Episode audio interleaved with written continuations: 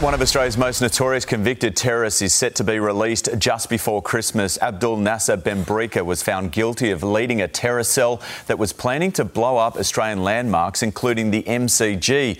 He was sentenced to 15 years in prison and was later subject to a continuing detention order, which has kept him behind bars in Victoria. But that order is due to expire in a matter of days. Joining us for more is Deakin University terrorism expert Professor Greg Barton. Good morning to you, Greg. Firstly, can we start with the news this morning? It's been revealed a convicted terrorist was almost freed with no restrictions. The Attorney General's office was forced to scramble to apply for a supervision order to have strict rules imposed on Ibrahim Ghazwawi uh, just three days before he was due to be released. Why would the government not apply for a supervision order earlier than that?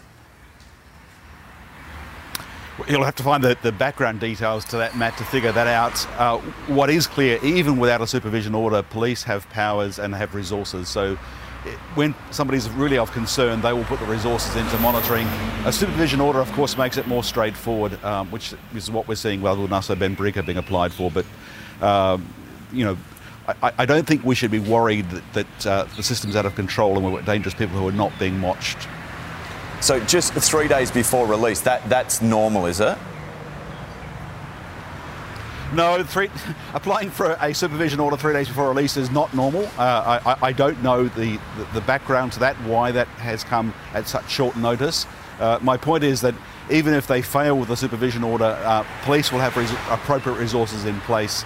Uh, they can do that without the supervision order.